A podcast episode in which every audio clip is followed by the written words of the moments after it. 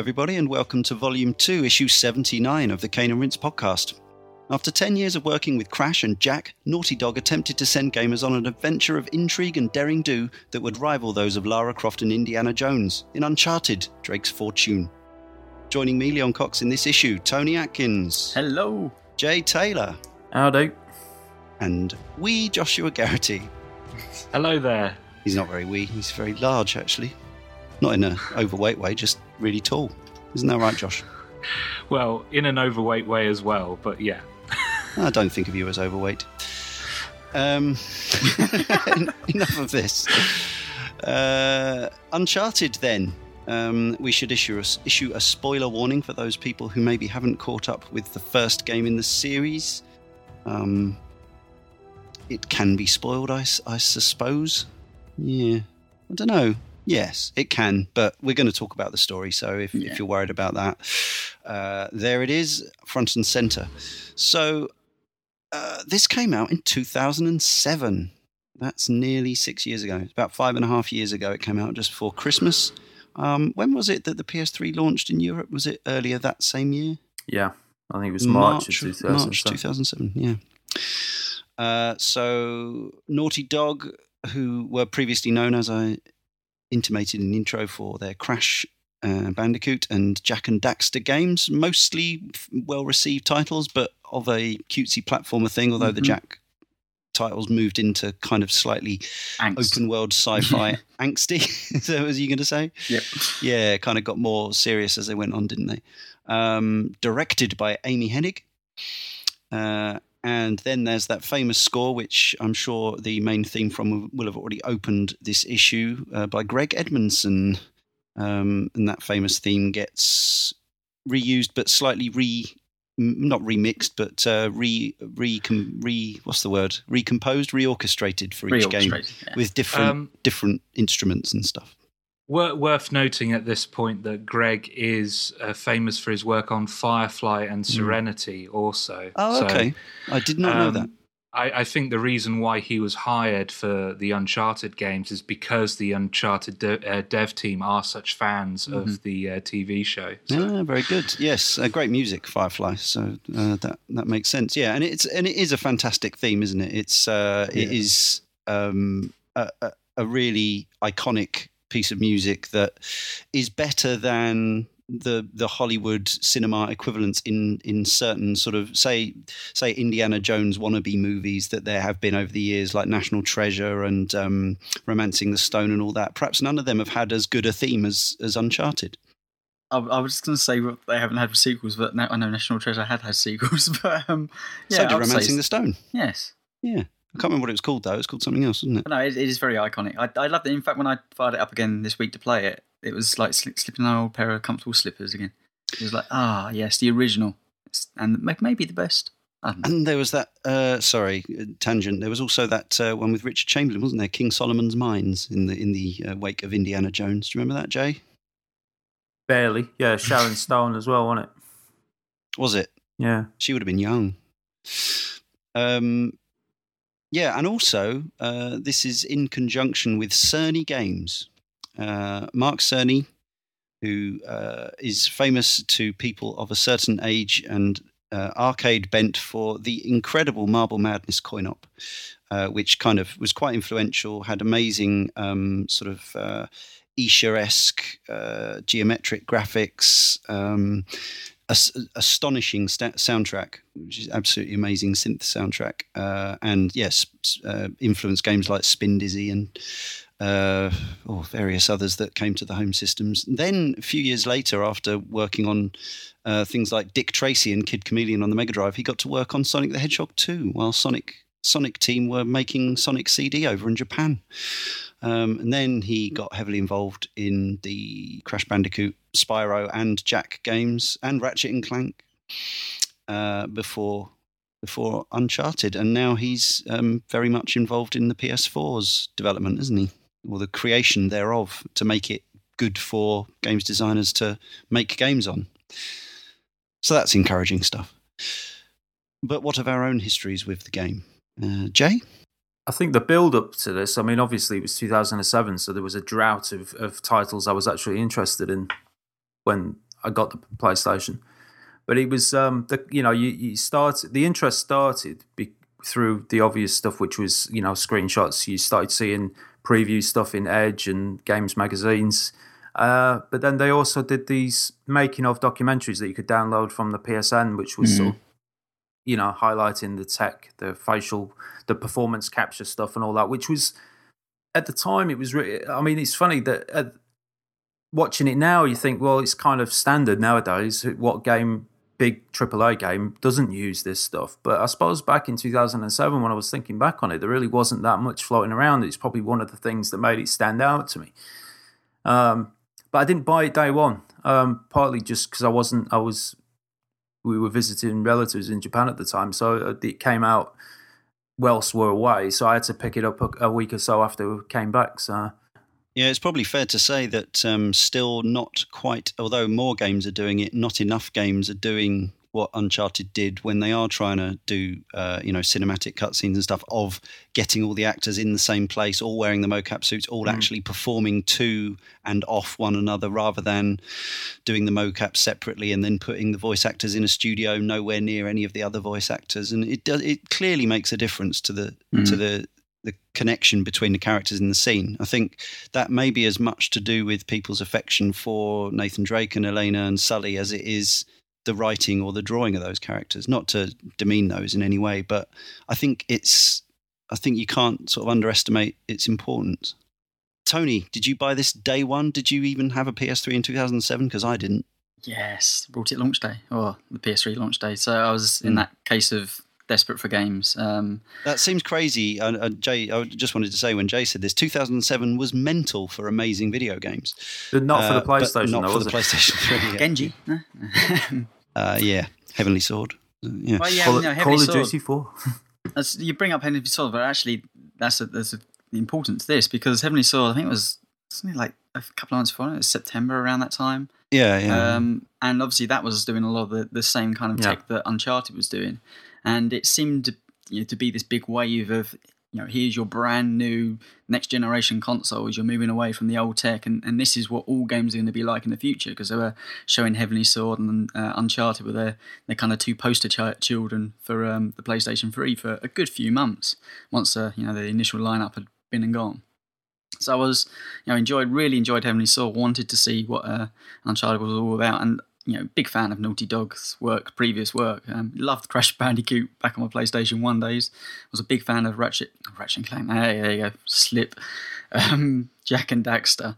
So it was just very interesting to see what Naughty Dog was doing. And like Jay said, you know, it's just it's a technical showpiece for uh, your brand new consoles, and that's exactly what you want. Um, yeah, and because Sony were throwing everything. I remember Uncharted for a, for a good few months. Um, it, it certainly got advertised, and like I say, those those videos, people used to do those all the time, and they seem Mm. to. I think people were probably more interested in what was going up on the marketplaces back then. But uh, it was, yeah, yeah, good. Uh, you get them more. I think nowadays people just tend to you know see them Yeah, on YouTube else, or whatever. yeah. Um, yeah, I mean the whole inside Xbox thing has gone replaced ironically by outside Xbox and all that. But yes, I think I, I certainly used to be kind of more aware of things before they came out. Tomb Raider, uh, this year's Tomb Raider had a whole uh, string of videos with Mm. it um, in in advance, and some of them you can watch through the game. So yeah, um, but I think they were you know justifiably proud of the ridiculous amounts of money and effort they were putting into Uncharted with the acting and the and the fully orchestrated score and all that sort of thing, backed by Sony's money. Uh, thankfully for them, wouldn't have happened in any other way probably. Mm. Josh, uh, did you buy this day one? Did you have a PS3 in 2007? No, I did. I did not. Um, 2007 was the uh, first year I had a current gen console. Right. I, I was kind of deciding which one I wanted, either the 360 or the PS3. Unfortunately, 2007 was the year Bioshock, Mhm. Mass Effect, Yeah. and so forth and so on. Halo 3. Yeah, you probably yeah. made So- the right decision at that point. at the time, yeah, no, and I don't regret uh, buying the 360 first because looking back at 2007, it's clear which console had the most. Ga- Even the Wii had uh, Super Mario Galaxy. Metroid Prime so- 3. Yeah, yeah. Yeah. So it was a good year for those two consoles, but not for Sony's. No. 2008 is when I picked up my P- PS3 Mm, because that's when stuff like uh, Little Big Planet and Metal Gear Solid 4 was starting to come out. And, you know, Uncharted 1 at that point was pretty cheap. You could pick it up for about £5 used. Yeah, so, I read that it got onto their greatest hits within eight months. That sounds about Really? right. Yeah. yeah. Because I think they, whether they put that on platinum or whatever it's called now um, is sales based. So the better something does, the faster it becomes cheaper, basically. I think. So, so yeah, I, I I basically picked it up because it had become one of those games that a lot of people had talked about. Uh, I know um, Alex, uh, when you guys were doing the digital uh, digital cowboys podcast, went on and on about it and was trying to get you, Tony, to listen to uh, sorry to play it, um, and you were slightly com- you were complaining about the combat even then. Ah. Um, so yeah, that's how I uh, came to Uncharted. Yes, uh, I picked it up. I, I bought my PS3 in the summer of 2008, the day that Metal Gear Solid 4 came out, I think, or that, that week anyway. Um, and at some stage later that year, motivated, I think, by Jay here and also David Turner talking about the game on Joypod, I picked up Uncharted. I, apparently, I paid a whopping £15 for it, but uh, uh, it didn't seem like a bad deal. And I, But I didn't start playing it until probably about a year later, um, summer of 2009. Uh, Jay and I actually played through the first sort of half of the game together one afternoon, swapping, um, passing the controller play. Um, Jay had to invert it every time, and, uh, uh, but I carried on through that playthrough, and uh, yeah, there it was. Um, uh, so I was ready for Uncharted Two, which I think you know people were uh, already sort of anticipating would you know improve upon the the slightly shaky steps of the first game, maybe. Um, but yeah, it's generally I think it was a game that was well served by low expectations. In that, although the developer had a you know great record of of good games in a certain genre, this was the, the first big release, one of the first big release on the PS3 all, altogether. Their first big release on the PS3, a new genre, new character, new IP, if you want to use that term, and um, yeah, so I think like I remember, yeah, listening to Joypod and David sort of raving about it. But I think as much as anything, not not not saying that it's not a good game, but I think as much as anything, it was that sort of delicious surprise. It's so it's so nice when you play something that's really good fun that you just had very few expectations of. Um, and you know, conversely, the amount of games we talked about on Cane and Rinse that have had massive amounts of hype and insane review scores, like GTA 4 or Bioshock or whatever, and then people, you know, get disappointed by the reality, which can Mm. never live up to the expectations. So I think there's a case of that here. So our first stumbling steps uh, into the world of Nathan Drake. Uh, it starts off where you're uh, you're bringing up a coffin on board a boat. Um, Nate's there with Elena Fisher, uh, who is holding a camera. She's a documentarian whose TV company has funded the expedition. Basically, this is a something uh, that's picked up in uh, Tomb Raider. This same sort of idea. I'm sure it's uh, based in archaeological reality. Um, and there we are. And the first thing you do, and and this is interesting because we're going to talk about the combat in all three of these games. Um, so many comments are negative about the combat, as if not just as if the combat isn't good enough, but as in what am I doing shooting all these bad guys in this in this platform adventure game? The first thing you ever do in Uncharted is a gunfight. Yep. Mm-hmm. It's a, it's a shooter. It's a shooter Yeah. with platforming bits, not a platformer with shooting bits. No, but I, well, I, I think the the reason that the uh, kind of oh, Drake's just a murderer type comments always come out is because We've Drake's got plenty of those. Yeah, but but Drake, um, unlike many many other you know shooting games that have been before Uncharted, Drake was a really likable and lovable character. Um, you know, and he's that yeah, you know, clearly the Han Solo, you know, he's willing to shoot first, right? But you know, would Han Solo be a complete and utter mass murderer given half the chance? Probably, but uh, it's it's just he was such a a likable character to to see him then obliterate entire armies quite viciously in some regards. I think yeah, Yeah. that is the thing that resonated with people But the, the, most. like the first, his first encounter is with a load of pirates who are basically going to kill him and Yeah. rape Eleanor. His all the other encounters throughout the game are with hard-bitten uh, mercenary types who have been. I mean, it, it's Mhm. ludicrous when you think about it because the amount of you know expensive mercenaries who get wasted for, for the sake of whatever money Sully owes these these ne'er do wells is is absurd. But these are all scumbags. It's it's this sort of I don't I don't really understand I- this sort of thing that's leveled at Nate that couldn't be leveled at a, a billion other video game yeah, but I don't think this did, did this come in on this first game. This this criticism because I don't see it, to me it seemed to only come in on the second game. It's only on when It- we, yeah, it was I found that as well. Yeah, it was about after Uncharted 2 is when people. And I think the thing that I noticed when I was replaying bits of it the other day was that in the in the games after this, in 2 and 3, he wisecracks as he's doing it. Almost like he's, you know, you know making like, oh, that's got to hurt. Or those kind of. sort of Arnie Yeah, Arnie-esque and, and I think yeah? it's, it's that coupled with the fact that he's basically killing these guys and making wisecracks about it detracts from his character kind of thing. But I don't. There may be moments in that in the first game, but they didn't stand out to me at all. And yeah, it, seemed that that whole argument started to come in only after the second game was released. But I think we're talking about two different things here, though, that, that obviously play into one another. There's there's the accusation or the the criticism of the trilogy and this game as well that there's just too much combat.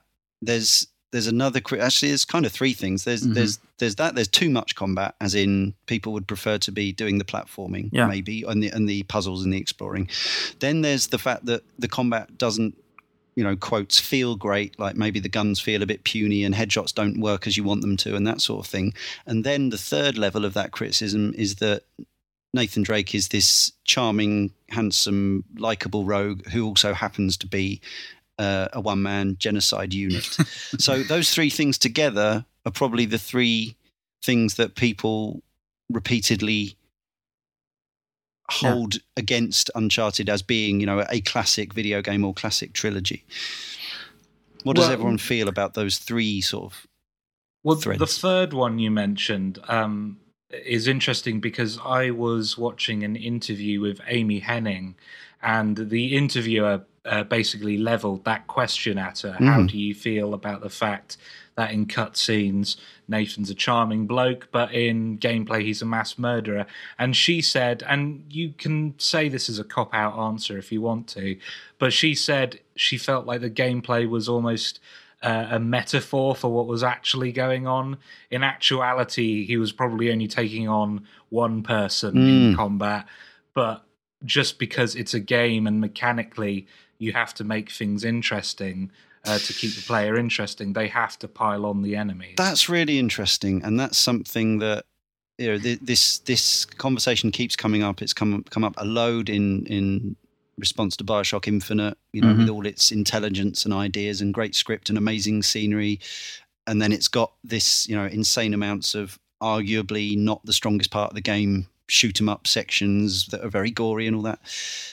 And it is something that's probably going to keep coming up in Cane and Rinse, which is the the dichotomy between storytelling and, and gameplay.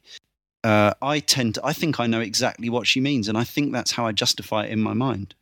That's how I feel about it in games anyway. I, I, I that you have to sacrifice realism to a s- to a certain extent Well- when playing games. I think. Same as in I- movies, but in I'm- different ways. I'm not so Yeah. sure. I mean, I, I think just to say, well, that's just you know that's the way games are, folks. So you know, just view it in a slightly different way in your mind's eye, and you know everything will work out fine. I think you know it's up to game developers to find interesting ways to solve this problem, and this is a problem that arguably you could say Uncharted started. You know, this will come up in all Uncharted games, but started due to the fact that you know we now have the technology to make characters both you know emotionally interesting uh, and believable believable in the way that they move and you know interact with the environment. So you know, let's face it, we've all killed billions probably in our time of, of things. So that's just the way games work, right? So I, I think I, Um, no, well, no, I'm not- I'm- I, I want to bring. I want to uh, contest the point you seem to be making. I'm not saying games are just like that and they should just be like that. I'm saying I, I have no problem with games trying to um, push the medium forward and trying to try a different approach. What I'm saying is, I don't think this is necessarily a problem. It's just a stylistic choice on the Well, part of the and- developers. and actually going back to, to Leon's original point, I actually don't find it too much of a problem in the first Uncharted game. I think it becomes a bigger issue as you go through the series. But you know, I'm actually I'm okay with Uncharted because it's got a very much an Indiana Jones kind of feel to it. You know, there's a lot of people who are being um, shot and killed for sure, but it's kind of, it's almost cartoony. I find in the first game, Yeah. it's just just it's a good fun ride. Indiana Um, Jones, you know, Raiders of the Lost Ark was based on the chapter plays, the cinema chapter plays of the 30s, in which people would get shot and they would spin Mhm. theatrically off screen and hit the floor. There would, you know, several might die at any one time, but they were just bad guys, just henchmen. Yeah, Indy did it. He threw Nazis out of moving trucks and over cliffs and all that sort of thing, and it was fine because they were Nazis. They were bad guys. You didn't know them. You didn't care. And and I think the enemies in in Uncharted are the same. I, it's not. It's not a documentary, is it? It's not trying to be something like I Am Alive, and, and you know where you have sixteen combat scenarios in the entire thing. Now, you know there might maybe maybe Tomb Raider. We're, we're going to talk about that game. Should have gone down that route based on the way they portrayed the first kill in that game. Uh, and maybe that would have been more interesting and Well, exciting, and- but that's not what Uncharted is. and Tomb Raider tries to tackle it, and then actually manages to get itself all caught up in even Yeah. a bigger issue because it actually tried to tackle that situation. And Yeah, I- famously, Lara Croft in Tomb, particularly in Tomb Raider Two, gunned down hundreds, Yeah. hundreds and hundreds. I, I think the fact that uh, the game just acknowledges the fact that this is here just for some swashbuckling fun, um, stre- you know, strengthens the experience as a whole. Because when you start to get re- uh, the thing is, I do, despite the fact that I do actually enjoy the combat in Bioshock Infinite, I do get people's uh, feelings um, towards it in that game because the the aim of Bioshock Infinite is much more um, highbrow. It's trying to go for something exactly. a lot more deeper and a lot more complex. Yeah. Whereas Uncharted is a Hollywood blockbuster, a well written Hollywood blockbuster, but that's what it is. But Yeah. um, Well, is that is that even regardless of that, even if we say, okay, this is Nathan Drake, he is he is an Indiana Jones analog, he can shoot the bad guys, and we're not going to feel bad about it. From a gameplay point of view, are there too many encounters, and do the encounters have too many enemies in each one? Uh, Is it Yeah, padding? yeah. yeah. I mean, Yes. that, that, if I've got Yes. a real criticism of this, is that the combat becomes tedious very quickly. Like, you know, within the first hour, I'm getting f- bored in these combat situations because they follow suit every single time. They come in two waves, and in some cases three, and it's almost like you can't you can't turn a corner without another set of soldiers, and you'll take the first two, three guys out, and then another three will drop down out of nowhere, and and it's it just repeats throughout the game, and by that point, quite early on, you're just Uh, tired of it. but I mean, this that wouldn't be the first game that has ever done. There's, No, it isn't, but- countless games before Uncharted came out that it just streams of people that combat. Yeah, And but I that's still think a, it's- f- a legitimate criticism no, of and, and it isn't. But I think it's once again, it comes back down to the story, elevates it above what would just you know the standard kind of run and gun third person shooter. Um, elevates it above that, and you know, yeah, there is far too many encounters. Replaying it now, it it stands out. Um, you know, even more apparent because we've had what, six years of Mm.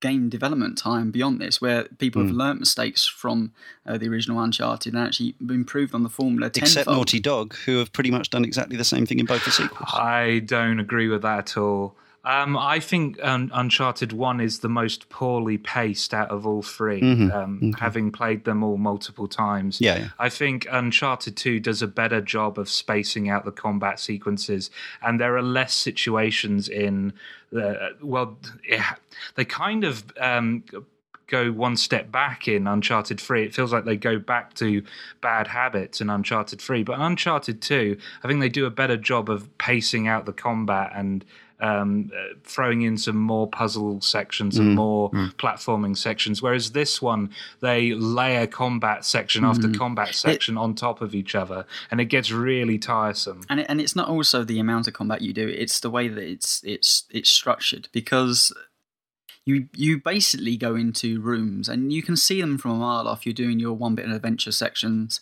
You turn the corner and you see half a dozen boxes in front of you, and uh, you know a Explosive crates or yeah, a whatever. wall that you can barrels. hide around, and there's always the invisible line, and you go across the visible line. Everything spawns pretty much in front of you, and in, and in times I've actually it was quite funny. There's um towards the end of the game, you have the old mutant battles, and mm-hmm. you can mm-hmm. actually recross some of those uh, line points, and the mutants will run away from you if they're actually right up in, in your face. You can just step back and they just run away, and you can yeah. gun them down, walk over the line, they come back towards you, just rinse and repeat. Behind the curtain, yeah. Um, and beyond that as well, I, I, I'm never the best with the the DualShock pad. You know, it's the 360 pad I've got used to over the years, but you know, I've, I've become better um, recently playing more PlayStation 3. Um, and I don't know, I don't think it is just how loose the analog sticks uh, can be on the PlayStation 3 pad, DualShock.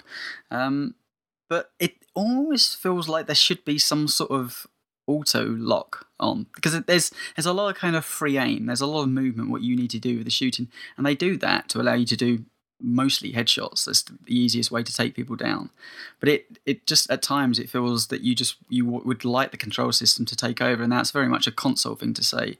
And that's what got me thinking. In, in fact, if this had been ported over the, to the PC, I bet this game would actually the shooting aspects would control great with a mouse and keyboard because you'd be able to do very precise headshots of the enemies jumping up and down and round the back. Yeah, I think that's partially true. I think I think the the DualShock or six axis, as this game was programmed for at the time, um, is part of the problem if there is a problem. But i think i think there's more to it than that. I think naughty dog just have never and they still haven't quite got the feel of aiming and shooting at people right. And it's it's a it's it's a more difficult thing to get right than you'd think. But if you know i know different people have different tastes as regards to this. Like carl our carl absolutely loves the shooting max payne 3 um, mm-hmm. Darren Foreman loves binary domains, which you know, some people, Jay included, didn't get on with at all. But if, let's say, you know, one of those, whichever one your famous, your favorite third-person shooter is, if Uncharted's combat was as tight and as nailed on as whichever game you think is the best at doing that, would those combat scenarios be tiresome? Would they be? Would you be saying, "Well, bring them on"? I love, I love the shooting. Shooting guys is amazing. I think they still game. would, to be honest. I, I, don't think the controls are the main issue, uh, especially the first one. I think the issue is the fact that the enemies are so dull to fight. They're like dancing clowns. Full stop. Um, like un- I've played Resident Evil 4 multiple times, mm. and hmm. while I acknowledge the fact that mechanically it's aged, I think that game is so well designed because every combat scenario feels interesting and varied, and the enemies, you know, you, there are different ways to take them out, and there are different tactics that you can employ. In Uncharted 1, there is one tact- tactic hide behind cover and shoot them until they're yeah. dead. And there's not really much to it apart from that. But if you reduce, you could reduce any third person shoot, uh, shooter to that. Yeah, but no, I mean, it really feels bare bones in mm-hmm. Uncharted, if you know what I mean. I feel like there's, with something like uh, a Gears of War or a Vanquish, especially Vanquish, um, it does feel like you have a bit more freedom to experiment and do something different. Whereas I always felt like the game was saying, no, do it exactly the way we want you to do it. No freedom at all. Just do it in this very scripted fashion. Jay? Yeah, well, yeah. Was, one of the things that when I was just playing through odd levels the other night, I was kind of thinking it would have been interesting had they created environmental puzzles to deal with some of the combat. You know, like creating traps or, or, or things you, you red could barrels. Dis- what more do you want? Yeah, exactly. but you know, you know, it's just it, it, I don't know. It, it, just some variation with it, but like Josh said, it's just it's it's it's the same scenario every time. It doesn't matter where how it is. It's just it's the same thing. Yeah, I, I, I wonder. I mean, I, I almost feel like Naughty Dog got caught up in in you know between a rock and a hard place because a new breed of shooter certainly was coming around in 2007. You know, cover based shooters were you know coming all over the place thanks to Gears of War. And Gears of War, you know, I, I think got it pretty spot on the first time, but you know it's a diff- very different camera, and you know that is its one thing. That's what you do. Uncharted, uh, you know, Naughty Dog try to achieve multiple things. There's platforming. There's you know there's obviously a lot of combat. The whole story trying to make a bit more actional, inter- interlaced into one, and so it kind of feels like a jack of all trades and master of none. And I think that's somewhat of the the payoff you have to get for for trying to create the experience that they were going for. It doesn't make it for the best game to play, but I kind of actually I know you know we'll, we'll get over the combat again mm. on all three games, but in some respects, I actually didn't mind how a little bit ropey it was in Uncharted one because I feel like they just they just didn't know any better. Like they just they tried to make the best possible game they could. It was their first yeah, first go. their yeah, yeah. first, and in fact, there's there's some things that they do in Uncharted Two taken out of obviously not very apparent in one, such as Drake stumbling over multiple things, a lot more animations into, which actually when they're not there, I found it to be a lot more kind of just basic. Yeah, let's move to this cover point, and I know what exactly what he's going to do, um, and came and found it a little bit even more approachable. But yeah, we'll talk about twos when we get there. Yeah, um, I still, for me, I, I like I, I didn't hate it. I didn't get any more bored of it than I do in any number of other games, and it, it's it's kind of difficult to. It is one of those. It is a feel thing, you know. It's like the the only thing that's wrong with it for me is is a feel thing because if you actually break it down to the components, there there are different enemy types. There's a good variety of weapons. You can, you know, you can try to flank, and some enemies will rush you, and some will stay hiding behind, and and it does all the things that you feel ought to make. And obviously, you know, they they know they know games design better than I do. I'm sure they looked at other examples of the genre, although you know this is before a lot of the best ones. To be fair, a lot of a lot of the best third person cover based shooters have come out in the in the you know in Wake the wake. yeah. Um, and you know, I don't remember. I I do remember at the time people saying there's a bit too much combat, but I don't remember people saying, and the combat's really boring. It was it was more like, yeah, the combat's fun, but apart from the six axis control grenades, um, it's fine. You know, it's just maybe there's a few too many skirmishes when actually the the platforming is better. But um, it seems to have become more of an issue as as the series has gone on, and maybe as the people have got more, you know, more engaged with the characters and stuff. Maybe that's part of it as well. Hmm.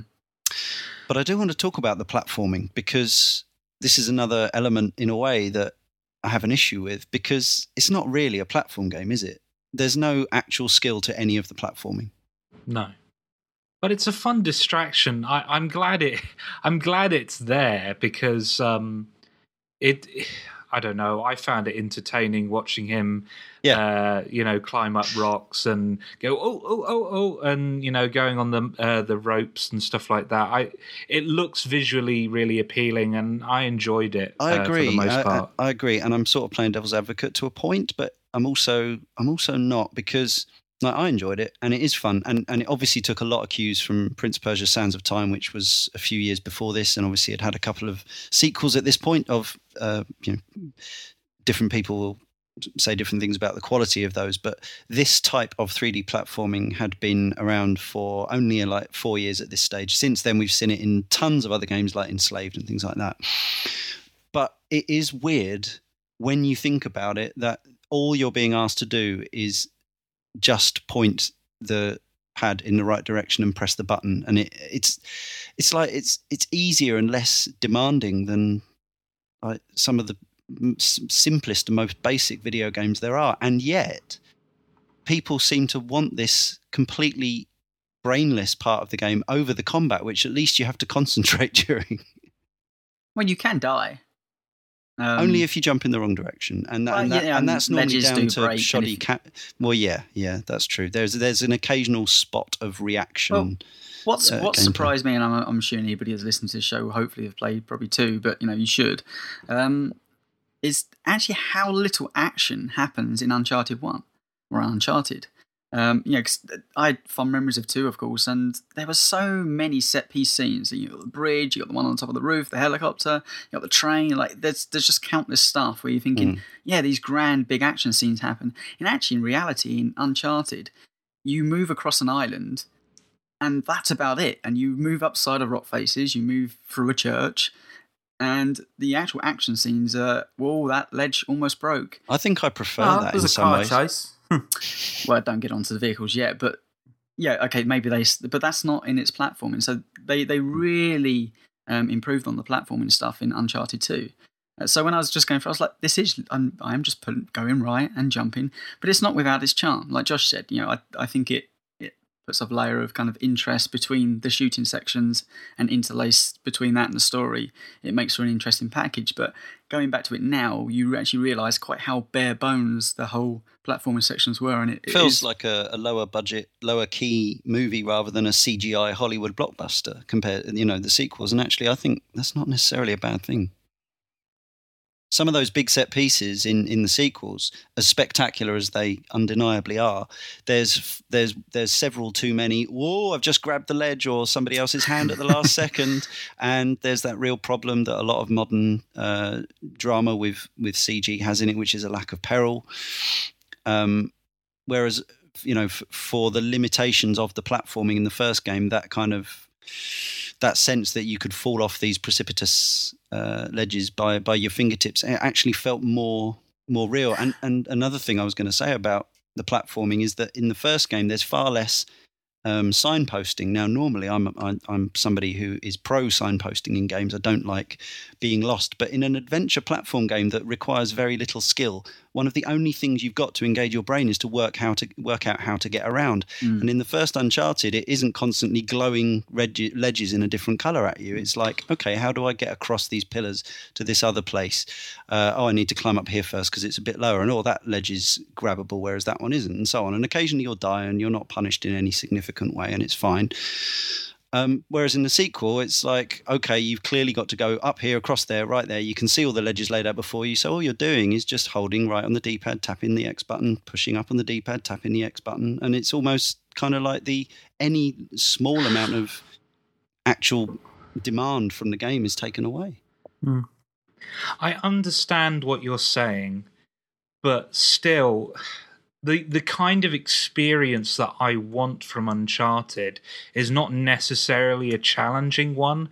I just want mm. it hmm. to flow like a action movie does. And those moments in Uncharted where I'm lost and I don't know what I'm going to do wasn't an issue this time when I was playing through again, but the first time I was playing it, and I think there's a section in the car in a castle area, and it's really it really yeah. doesn't tell you where you need to go and I was just, oh, I can't be bothered, and turned it off. Whereas on, with Uncharted Two, I played that game from start to finish on, in one sitting. Yeah. So mm. I, I, I think, but, I think, I, I know what you're saying. I, I get what you're saying, but to me, it just the the extra signposting Uncharted made me enjoy the entire experience more. But saying that, actually, one one of my favourite platforming sections. Well, there's two. There's it's the one you you first go up the side of the castle, and it's, it's a really bright yellow wall, and you've been through the jungle, and it kind of really stands out.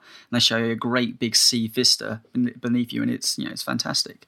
Uh, but another one is I think it's called treasure treasure trove. It's where you're eventually trying to get to the treasure at the bottom of the castle, yeah. and you've got um, elaborate as all these games have an elaborate area where there's cogs and things and you need to work out. You've looked at the diary and it says you need to follow paths two five and seven or something like that. And you have to work out okay i need to go left right because you're following symbols. And there's some tricky platform in there and there's you have to use your nous to actually get through that. Uh, oh, um, but then they ruin it by combat well, section. I, I love the uh, puzzle solving actually in the first Uncharted, mm. uh, more so than any of the other uh, Uncharted games because they did actually require some thought and consideration.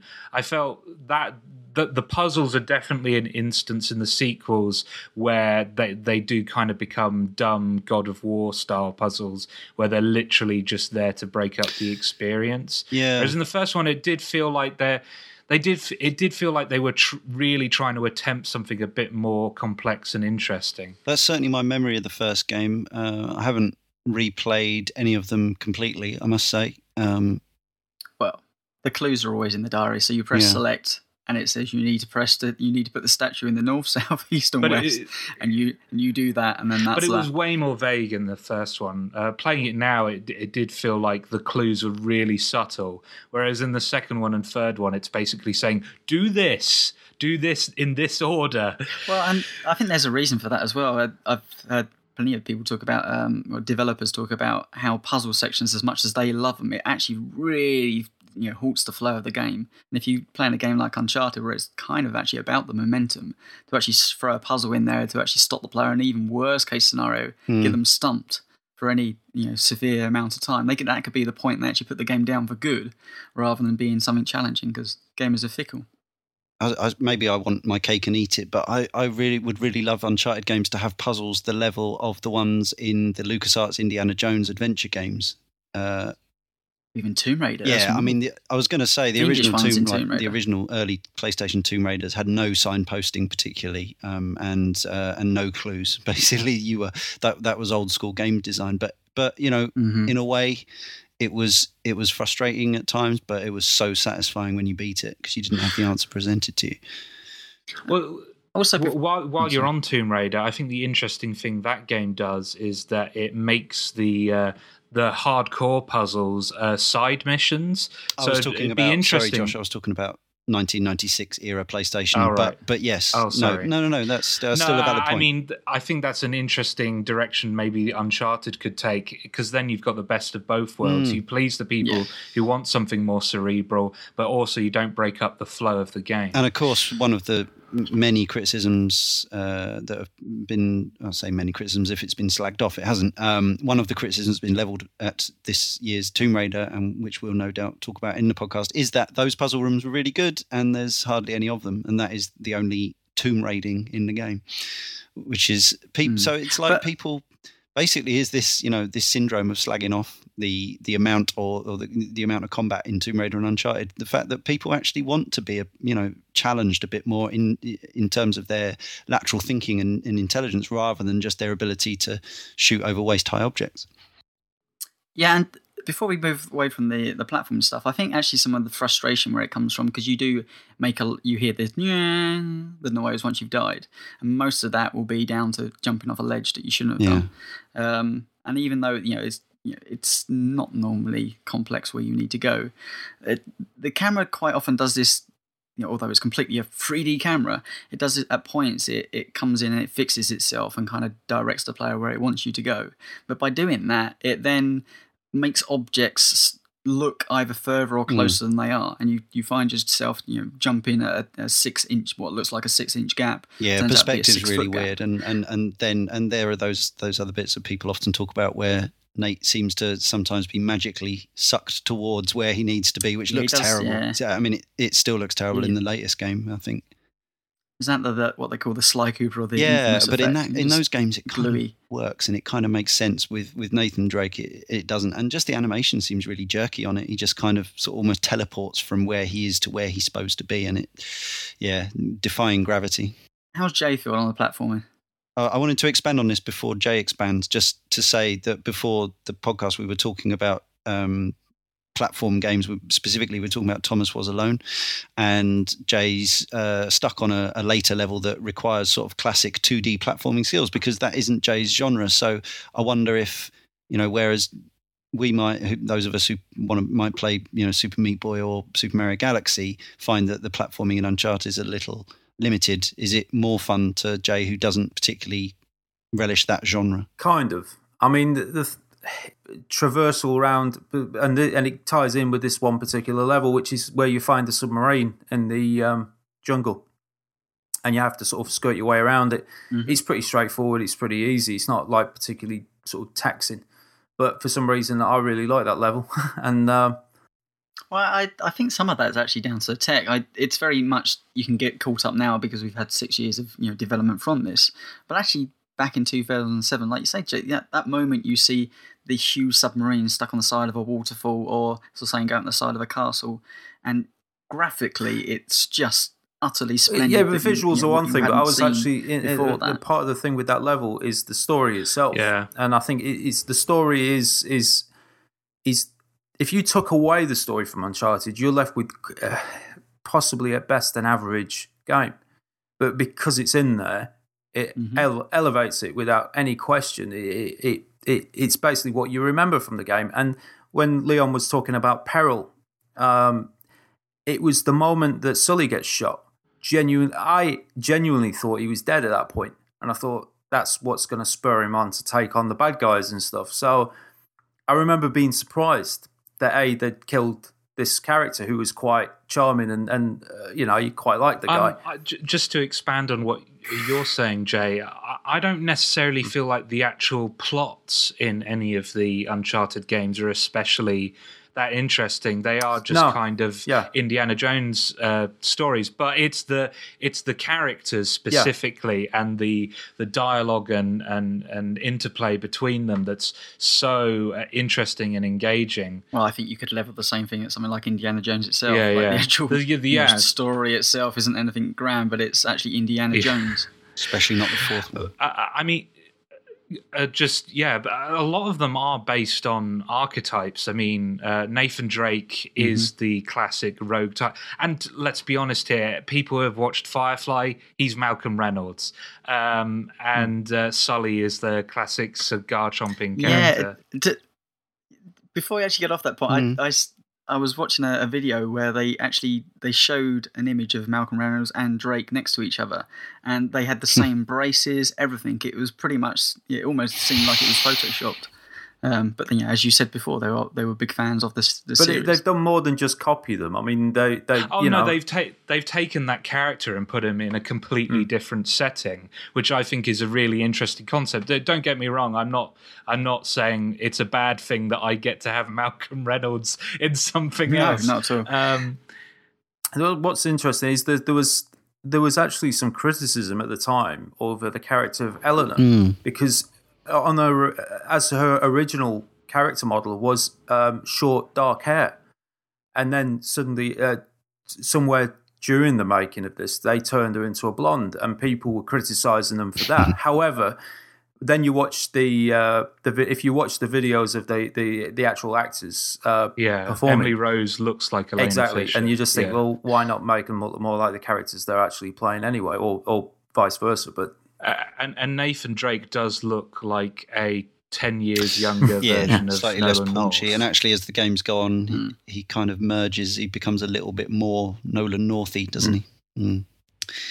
Which is fair enough because you know I think it's his it's his big one, isn't it? His breakout role. Um, but yeah, you know the, the the story is is is the you know the the indie uh, chapter play style MacGuffin of chasing after first uh, Francis Drake, who Nate believes he's related to at this point. Um, the, the lost city of El Dorado, which turns out isn't a city but a giant golden statue. Um, and Uh, mm, I don't know what. I, I thought it was just a treasure from oh, the giant Lost treasure. Eldorado. Okay. Yeah. Um, and uh, and in fact, the, the sort of interesting thing about this one, I think, makes it slightly different to the others, is, if I recall correctly, is that really the bad guys in this one are kind of only there because of Nathan Sully. Yeah. um, they get wind of, of what's going on, and Sully owes these bad guys some money, basically. Uh, um, so it's not the usual sort of it's not Indy versus the Nazis who need to get hold of the Ark for their own purposes, but it does end up in a in a world saving situation by by hook and by crook, doesn't it? I think the villains are really dull in this first game. Yeah. I much prefer the villains in um, uh, two and three. As much as Lazarevich kind of fits into a classic villain stereotype, I think Graham McTavish uh, delivers that role with such. Uh, enthusiasm and, and he clearly enjoys playing that character that he ended up being an engaging villain whereas these two are just kind of like th- there's the english guy i don't remember his name i just refer to him as the english guy and the um i forget the other guy's name the other one Navarro, the second guy in command they're, they're just Gabriel Roman is the, the British guy, and uh, um, I can't remember his first name. Atoq, But Atoq Navarro. yeah th- neither of them are yeah. Yeah neither of them are memorable they're just No. kind of there um, Navarro's the the problem character, I think, because by the end of the game, without sort of jumping forward too much, but you That's get to where he he seems to know a hell of a lot more about what's going on, and Mm. and has planned this right from the beginning, and you kind of think. But you never got that sense to that character. You, or maybe there was a few inklings that he wasn't particularly happy with Roman, but you kind of think it, it- he felt two dimensional, and it felt like he Yeah. could have been fleshed out a bit more Mm. certainly. But you know, that's a criticism I've, I've got something with all the way through to three. So Well, mm, well, I, I do think they get better at uh, creating intimidating villains as the series goes on, but Hmm. the supporting cast of characters are the highlight for me. Elena Fisher and Sully. I actually find Elena Fisher more charming than Nathan Drake in this game. Just some of her dialogue's really funny. Uh, th- th- there's a moment where they're arguing about whether they can eat. They should even continue this adventure, and Elena just says, "We can argue about it later. It'll be great." and just little like quips like that made her really endearing. I liked. I like that they didn't go for it because usually with these types of games, you have one extreme or the other with female characters. You either have the the she's just there to be a bit of you know Fluff, yeah. fluff Yeah. to look at, Mm. or she's just an extreme badass like all the time. They went for something a bit different. They went for a character who's really quirky and funny and um, uh, uh, you know a hilarious character, and I, I found that really refreshing.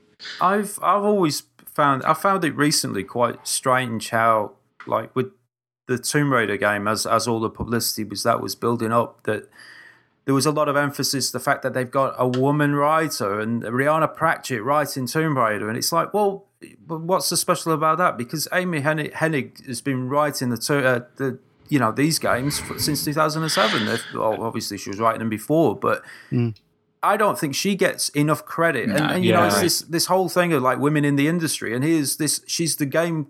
You know, she's uh, what, what was she?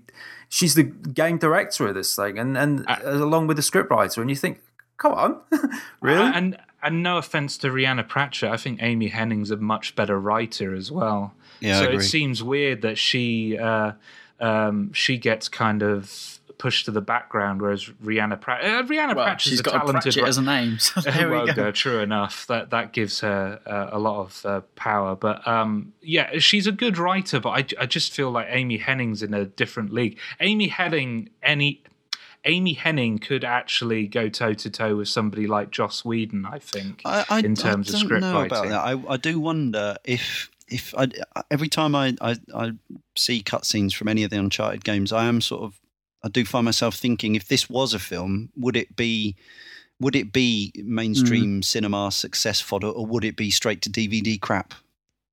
Uh, I, I'm interested that like maybe that's me coming from you know being older and remembering when video games basically were a la- Well- laughing stock in terms of storytelling and maybe the fact that you're younger you can see it more clearly josh that this is good writing and it is and these are good characters I, I, I, I think I- she I think- writes banter dialogue really well. You know, it's just.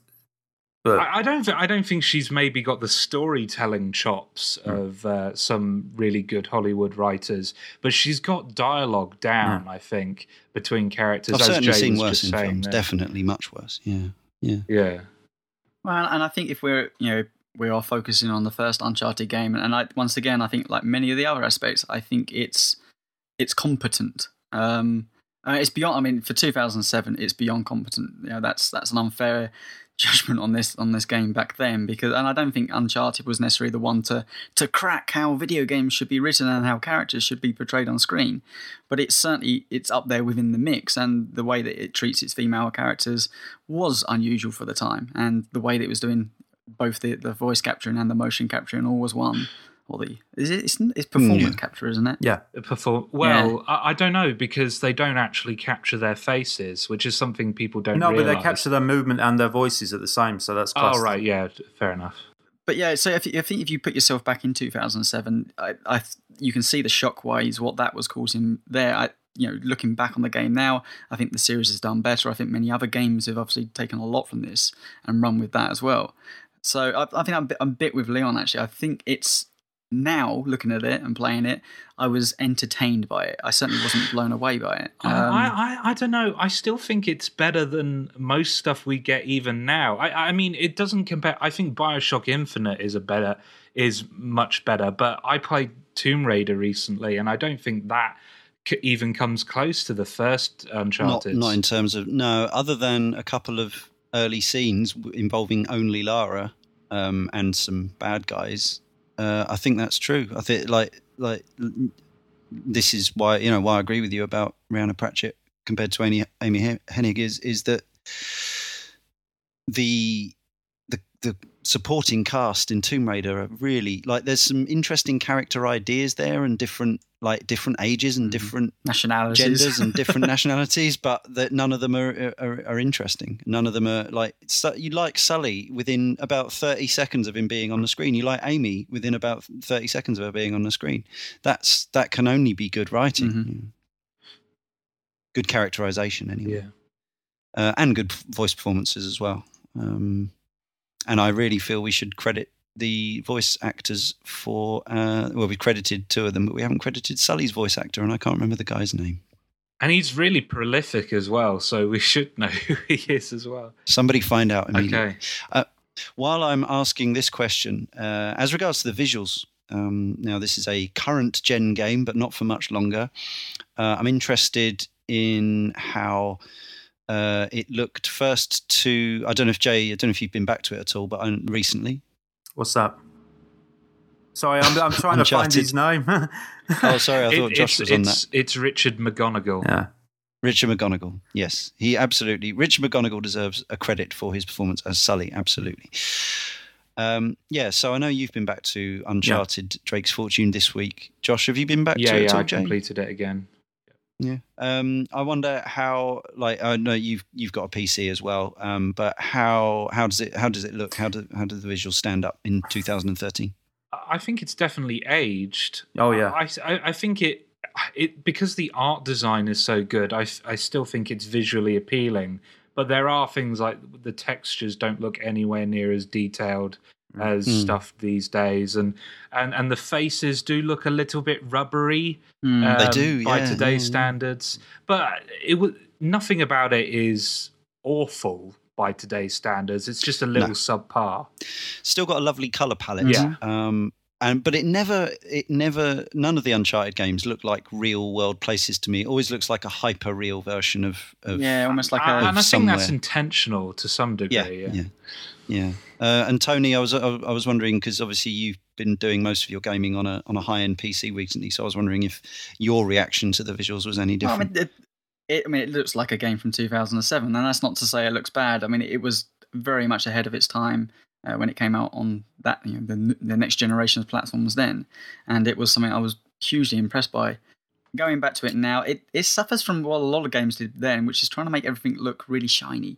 There's like this Vaseline effect over everything, um, just to make things pop out from the background, and you know, it's a bit odd seeing that now because that's an old technique that I think has been um, you know, dropped and, and Hmm. moved on for something better. Was it just massive amounts of bloom off everything? Is it like, oh, we can do No, bloom now, and let's think- do bloom off the the, leaves? Game and- they, they with that. Oh right, okay. But um, when I was reading a little in some of the technical stuff, they had to learn a whole you know slew of new techniques. Uh, they scrapped their the engine that were running all the other games on, and actually you had to learn I think C plus plus or plus plus plus, um, and actually you had to kind of almost conform. that Once again, the cell processor was was difficult. And reading some comments now, apparently Uncharted um, was only using about thirty percent of the PlayStation's capability.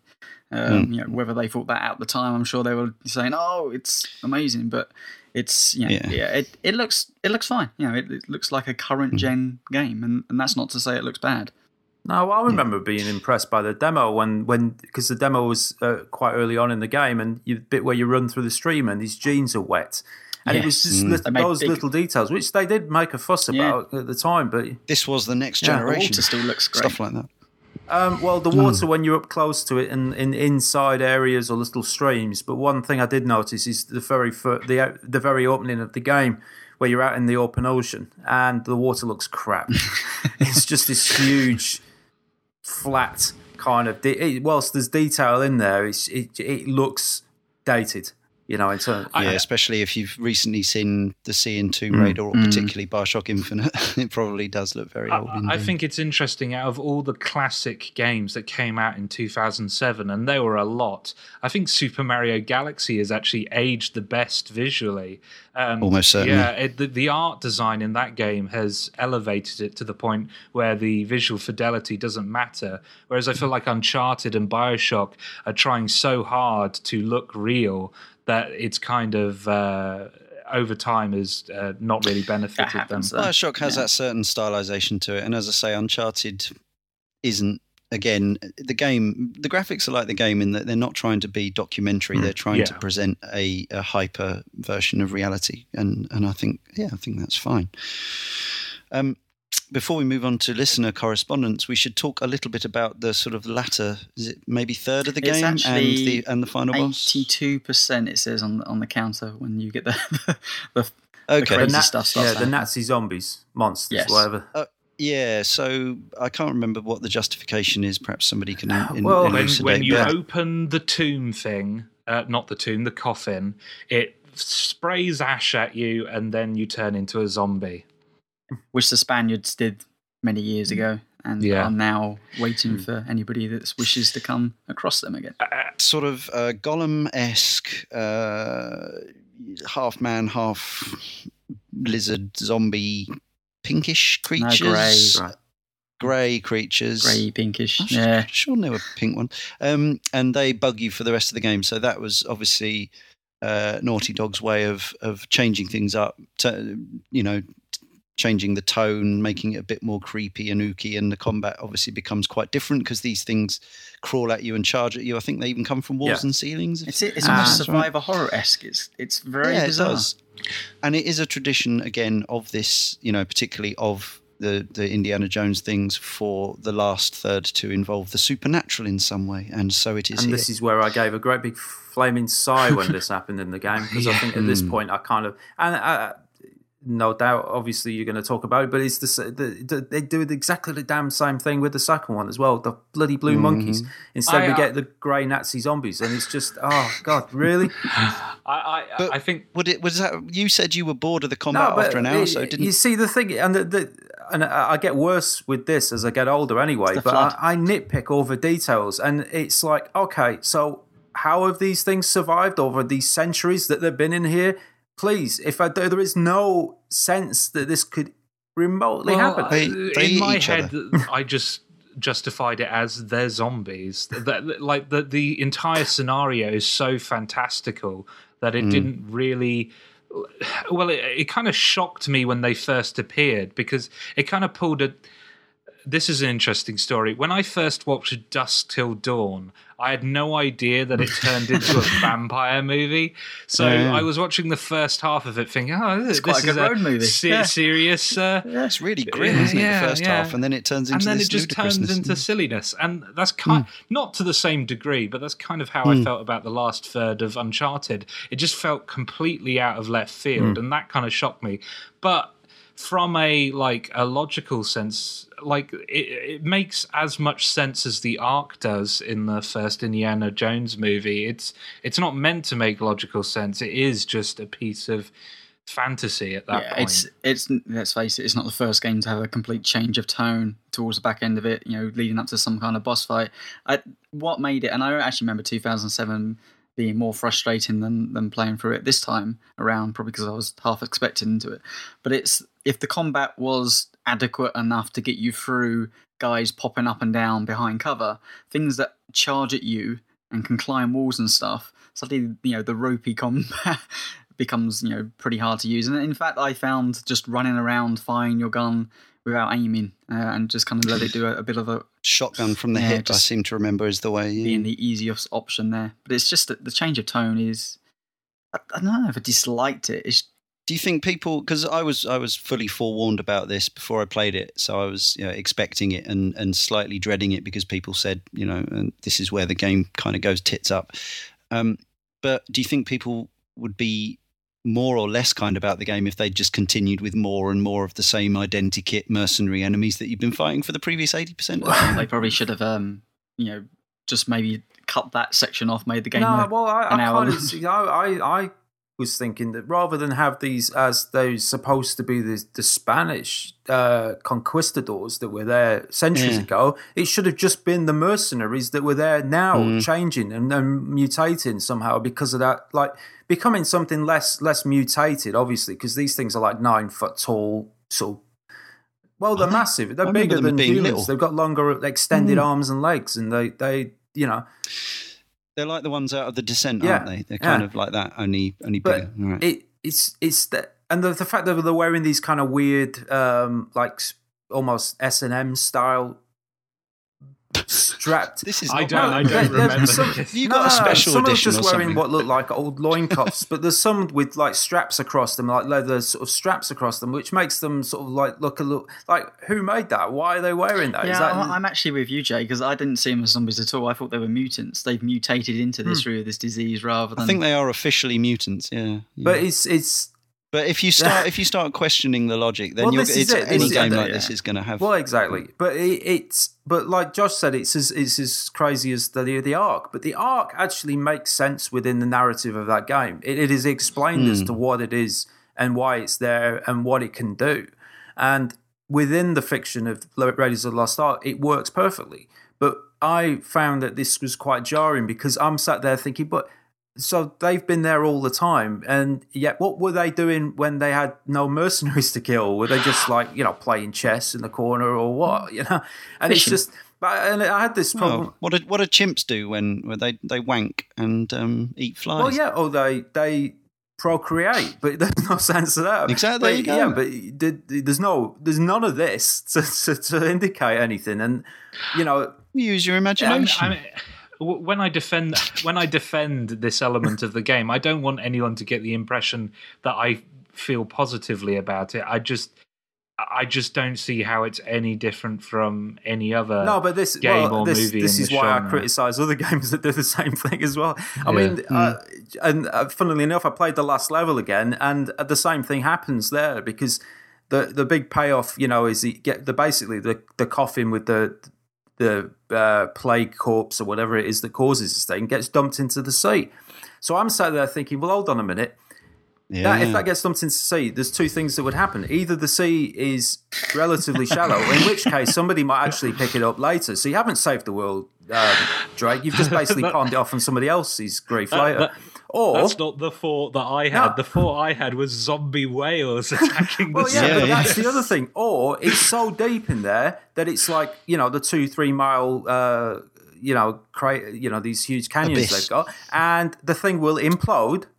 Due to pressure and release whatever crap is into the water. So, Into the So. I'm sat there thinking, this really doesn't bode well either way, does it? Really? Maybe salt water neutralizes it. We just don't yeah, know. exactly. But this is this is how I get these days when I'm playing stuff. So it's just- Un- Yeah, they should have put, they should have sealed it in a crate and as, as a in, story in a ark, I. I get what they were trying to do. They were trying to lose the item that he's been desperate to get, uh, and it being the all-powerful weapon, and you know, throw it off the edge. It, it makes sense, and I I kind of like that play out of it. Like Jason, I I think some of it once again comes down to the story being convincing enough, certainly back then, that maybe you want something a, a little bit more sensible as a, a narrative run and not, Mm. not go down the, the ridiculous nature of the Nazi zombies. But hey, you know, but but even if you take your um, even if they're taking their cue from Raiders of the Lost Ark, and and, and I think there's a lot of um, not just Indiana Jones in this, but there's Clive Cussler's Dirk Pitt is played heavily into Uncharted as well, and the thing with those stories is they do wrap everything up nicely as well. You know, the ark is basically it's still the ark at the end. It's not destroyed. It's basically just put in a crate and, and hidden away. And there's the sense that it's still a weapon. You know, there's still potential there hmm. for that. To, and I kind of like the way that that's done because it doesn't have a nice, neat, tidy hmm. ending. It's it's you know plays with it. It's a classic, and it's one Yeah. of the greatest movies. Hey, movie if anything, the bad time. guy that gets dragged down with the, the crate could turn into that person a super zombie. Yeah, well, maybe that's Uncharted Four. You know, the return of um, Atoq. Maybe The Last of Us is actually a spin-off from Uncharted One. Um, Spoiler. yeah, let's talk about that final boss before we move on to correspondence. Then, uh, an unusual way of tackling it. Uh, it's It's awful. yeah, um, it's kind of awful, but at least it's not as awful as the Second yeah.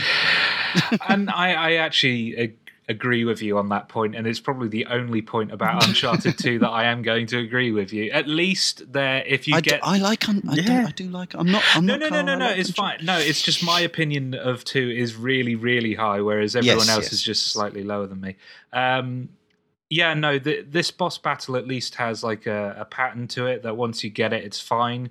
Whereas Lazarevich is just awful. It's just Chasing you for a half an complete hour. clusterfuck. Yeah.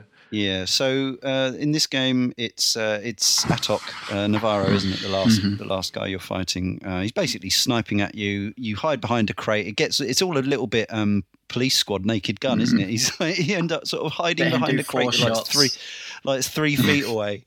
He shoots at you three or four times or whatever. You work out the pattern. He's got a big handy laser sight which picks out whether he's aiming at you or not.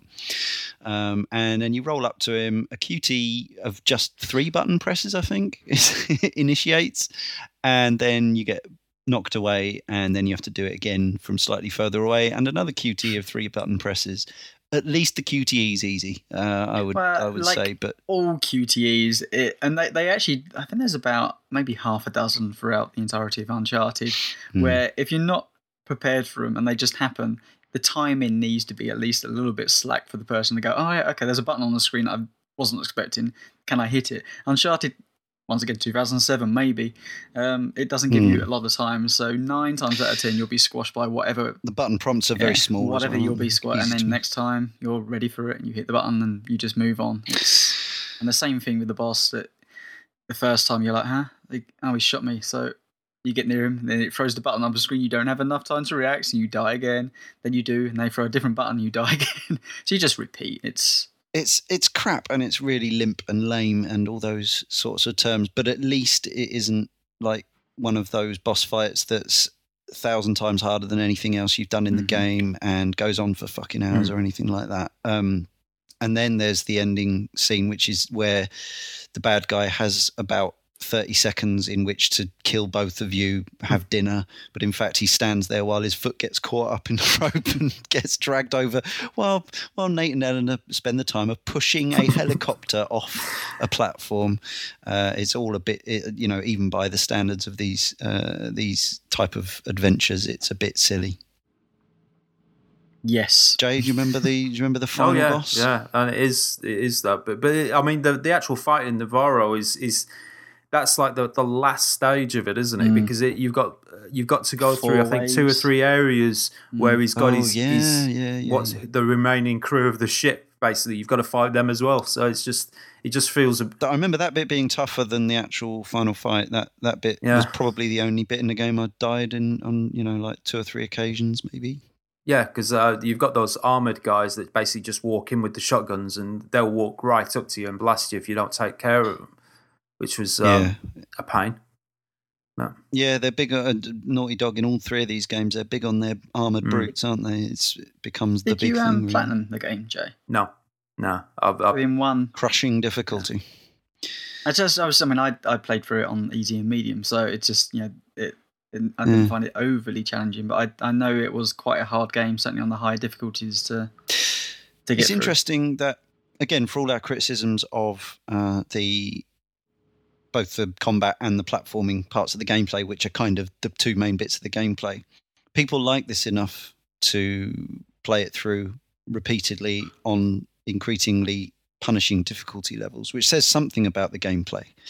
Um, perhaps they just wanted to, you know, see all those cutscenes again over and over again, and perhaps, perhaps there just wasn't enough out on the PS3 to be doing at this stage. But uh, surely the the actual gameplay can't be that bad if people are willing to put themselves through that, or maybe people are just crazy. I- I, I don't think the gameplay in this game is bad. It's just not best in breed, Mm. if that makes Mm. any sense. Especially now when we've had games like Vanquish and uh, Gears of War 3 and stuff like that that are really, really precise. And I, I'd argue that the Uncharted series does get better at this as it goes along. Um, may, it's still not best in breed, but I, I Mm. do think Uncharted 1 does feel very bare bones compared to a lot of things that came after it. Understandably so. Let's hear from some of our wonderful forum correspondents. Uh, Tony, do you want to take Mike Leddy's? Mike Leddy, 83. I'm most definitely a fan of the series and can proudly call Uncharted Drake's Fortune my first platinum trophy and bold new direction for Naughty Dog. Not to forget the example of their ICE team paving the way for technical advancement on the subsequently awkward architecture of the PS3 at the time. Ice Team. Uh, So, what was the ICE team then? Yeah, what's Ice Team? it's one of their in it's one of Sony's in-house tech teams, isn't it? They've they've got several of these located throughout the various studios. And Uh, Alex79UK says Uncharted was the reason I got a PlayStation 3. I'd been the proud, proud owner of a PlayStation 1 from about 1996, but when the Xbox was released, I jumped ship to Microsoft and never owned a PS2. I bought a 360 almost on release and really had no desire to get a PS3 whatsoever. Then I saw a video of this new game, Uncharted. I thought it looked really exciting, like a cross between the exploration of early Tomb Raider games and the cover based shooting of Gears of War. I didn't get a PS3 for quite some time after the game was released, but eventually my girlfriend bought me one for my 30th birthday, and I went straight out to buy Uncharted the very same day. To say I enjoyed the game is an understatement. I absolutely loved it. The tight combat, says Alex, the lush environments, the brilliant graphics. I remember being genuinely impressed when Drake emerges from the water still dripping wet. Everything tied together by a storyline which, whilst it wasn't going to win the Pulitzer Prize, was far better than 90% of action games out there. And the voice acting, especially from the ubiquitous Nolan North, was exemplary. That's not to say the game was flawless, and it had a few niggles, but they were really were minor points. The motion controlled grenade throwing was a pain in the ass. The game was slightly combat heavy too, I felt. Some of the puzzles were a little tedious, and a point near the end where the game basically turned into a run and gun for a short while wasn't much fun. But that aside, the game is pretty close to perfection for me, despite all those flaws. Um, I still maintain it's the best of a very strong series. Wow, which has never let us down yet. Wow. I think um, some people might argue that about the best in the series and the fact the series hasn't let us down. But Uncharted 2 and 3 are still to come. Uh, Jay, do you want to take Todinos? Uh, Uncharted was one of the games that made me get a PS3. The colour palette in particular caught my attention when most games at the time were only using brown and grey. When I finally got my hands on it, I played through in a weekend and went on to replay almost immediately after. What really made me like the game was how it was like a really like a modern version of Indiana Jones. It was a really fun uh, treasure hunter story, full of twists and turns, with some great characters like Sully, Eleanor, and gaming's most beloved sociopath, Nathan Drake. The game is very cinematic, but for Uncharted, I think it works very well. Gameplay wise, my favourite parts were by far the puzzle solving and platforming, since it basically expanded on what Tomb Raider had previously set. The combat, well, while I don't think it was too bad in this game, was the weakest part of the game, with it feeling more like a chore than anything else. Overall, it's a great game. It is one of my favourites on the PS3. And finally, Derek Ritchie, Delby2K, says, I feel the first Uncharted gets a bit of a bad rap these days. There is a certain purity to the first game. Before the developers moved towards more cinematic presentations of the sequels, this was only concerned with providing a grand tale in exotic locales with a hero that, right from the start, oozed a huge amount of charm and wit. There's something wonderfully ambitious about Drake's Fortune that still shines through. The emphasis placed on telling an interesting story with good characters while mixing in platforming, puzzling, and combat was done in a way where no one ever felt like it overpowered the other. I will admit that everything looks and behaves much more simplistically coming back to it now, but I do not see that as a bad thing. In many ways, I enjoy that more than when they tried to stuff into the later games without success. There are issues for me. While the gunplay is fine and does the job, the weapon's sound and sense of impact is poor, creating an impression of what should be a powerful weapon having no more impact than a BB gun. The brawling struggles due to timing issues, and the final sections suffer due to the more supernatural elements detracting from the excellent work that has gone before it. Drake's movement can also feel sluggish at points, leading to moments of irritation as he responds slightly late to commands given. This game feels like a good first album to me, the little gem forgotten once the masses got wind of what the fuss was all about. It's still my second favourite after the sequel, despite its little quirks, mainly because it feels so unpressured by expectation. That's something we said earlier on. Um, yeah, uh, Derek mentions the brawling there, which we we didn't really talk about at all. Um, mainly, I think because I barely Yeah, used same it. here. Um, I barely used it here, but we'll Yeah. talk about it in other games. Yeah, it's huge. Uh, It's Yeah. hugely improved in two. In Yeah. fact, I tried to do a number of moves which I remembered from two and died instantaneously. I went, okay, Right. so better just Right. shoot. Okay.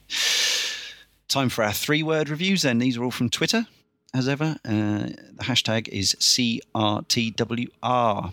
Uh, we normally ask for these on the day of recording the podcast, It's normally a Thursday or a Friday, if you want to get involved. Uh, the Sonic Mole, uh, spoiled by combat. Coffee Jesus says, gobshite, hypocrite, murderer.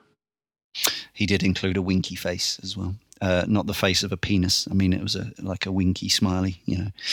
Uh, Gary Blowers, Antiriad says, climb, quip, murder. Jake Del Toro, submarine, waterfall. Wow. Uh, Big Andy D, Tomb Raider, ass kicker. Ideology Light says six axis log walk. That's all he took away from the game was the six-axis log walk.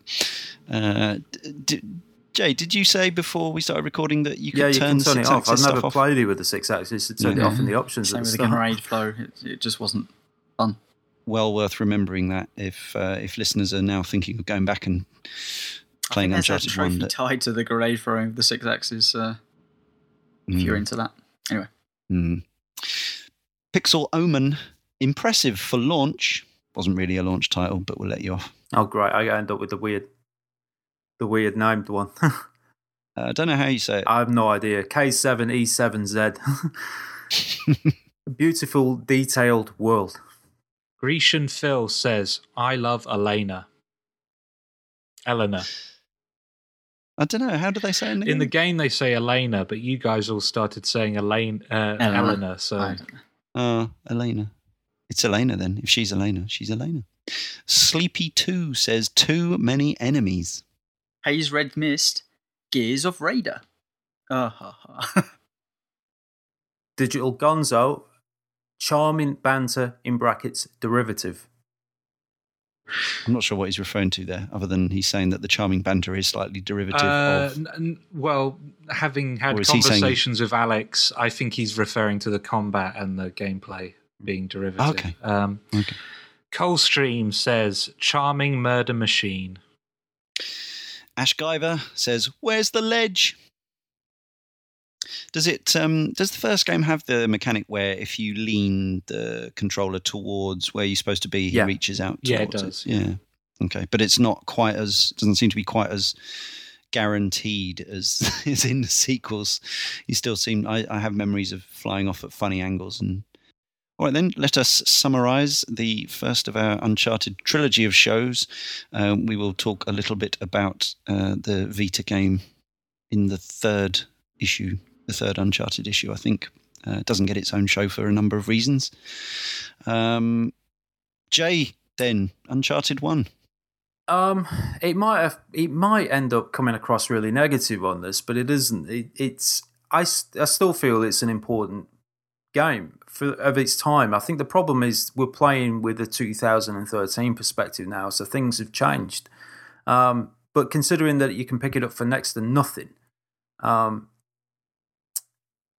I would actually rather say go and pick two up instead. But it's just, um, yeah, I don't know. It's it's strange. It's like I don't know if I would actually recommend it in terms of story. I think there are better examples now to choose from, but back then it was pretty good. Not that that's really helpful, really, is it? But it's just- No, it's from the heart. yeah, but you Oh, know, yeah. I don't. I, I can't. I'm not.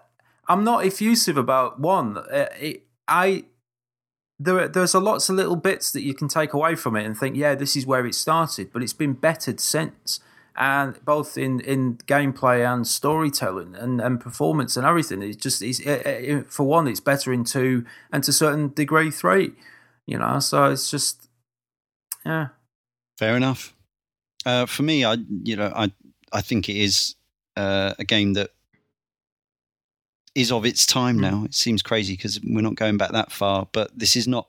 This doesn't have the gameplay of those games that will last forever. Like thinking about some of the the games of 2007 that I would happily put on now and play again, Resident Evil 4 Wii Edition or uh, anything on the Orange Box or Super Mario Galaxy. I think the the various facets of this game, none of them are quite up to snuff to to make this into any kind of all time classic. That said, if someone shoved a copy in my hands now and said uh, you're playing this this weekend, I'd probably have a little smile to myself because it would be a fun time. By and large, uh, despite the much discussed shortcomings of the combat and the fact that the platforming isn't even really platforming, uh, it's just transition from one place to another um, yeah, it's a game that's greater than some of its parts, and certainly, I mean, anyone who's invested in the series now must have played it. Surely, if you haven't, you should definitely still play it, even though it would be a step backwards. Because I think it's important to see the opening scenes with uh, with Nate and Elena and Sully as much as anything Mm. else. Um, and yeah, and there are some, you know, some better, like Josh said, some better puzzle puzzles and platforming in inverted commas sections than than in the sequels in some ways. Um, it is closer to the old Tomb Raider games rather than being a maximum high octane, high budget Hollywood blockbuster. Um, so I think it does retain a certain charm, even though it's not an all time classic video game, shall we say. Tony. probably just to echo everything that you guys said. But um, I mean, having played it this week, I certainly enjoyed my time with it. It it's I didn't go away. Oh God, I have to play Tomb. Uh, play Tomb Raider. I have to play. Un- I have to play Uncharted. Freudian slip. It, it was fun actually going back. I'd say what surprised me most is actually how many features aren't there in the first one. Um, I thought there was kind of more set pieces, which there aren't.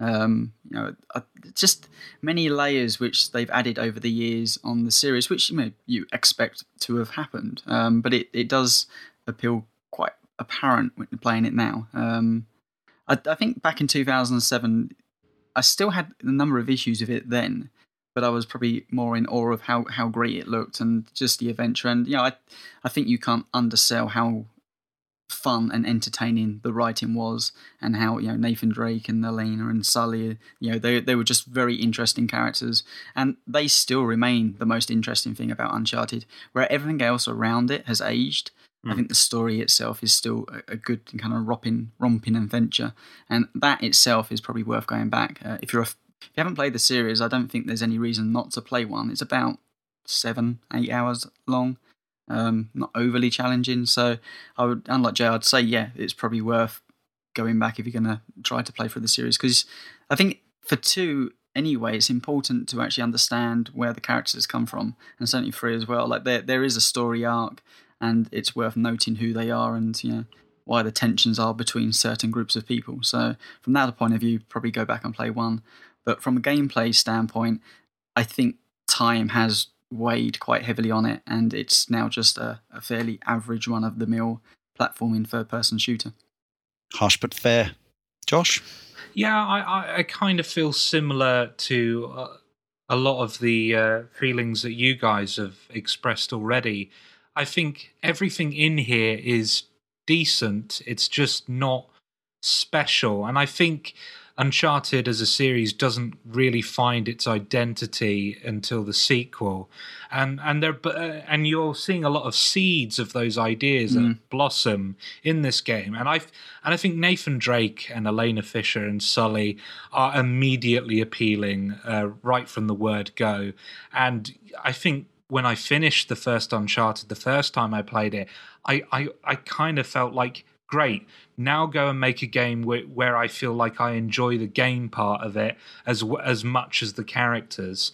Um, yeah, and I I just yeah, like others have said, I think there are just better examples of this type of game but i do think it is immensely important because you did start to see a lot of games implementing some of the stuff that uncharted started like performance capture and stuff like that um, yeah, uh, go play it uh, just to get some uh, backstory on the characters in um, uh, in the series. You know, play it for Elena, play it for Nathan, play it for Sully, but you know, quickly play it on easy just so you can get to the later games quickly.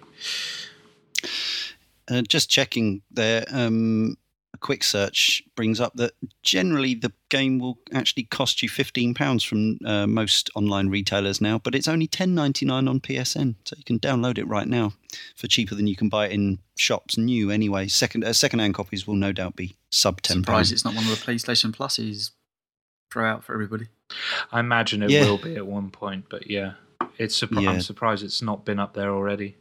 It's almost too old, I think. They tend to give away newer stuff, it's too don't they? old. They won't want old stuff. Yeah, yeah. Now, time to round everything up. You can, of course, play along with Cane and Rinse Volume 2 uh, between now issue 79 and issue 100, starting with. Coming up is Shin Megami Tensei Persona 4 and Persona 4 Golden, which I'm very excited to host.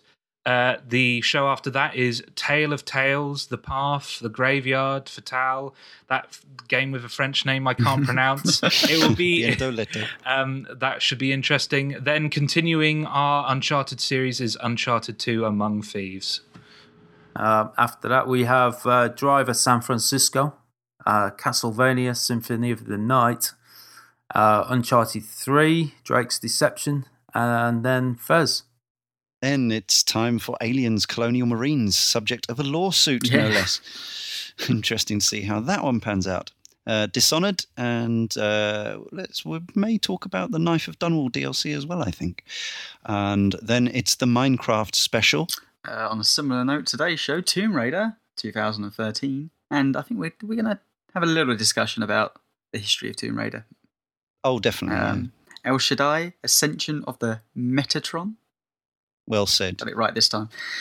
Uh, another remake, or, or reimagining, DMC, Devil May Cry. Next, uh, Deadly Premonition. After that, Star Wing, Star Fox, Lylat Wars, Star Fox 64.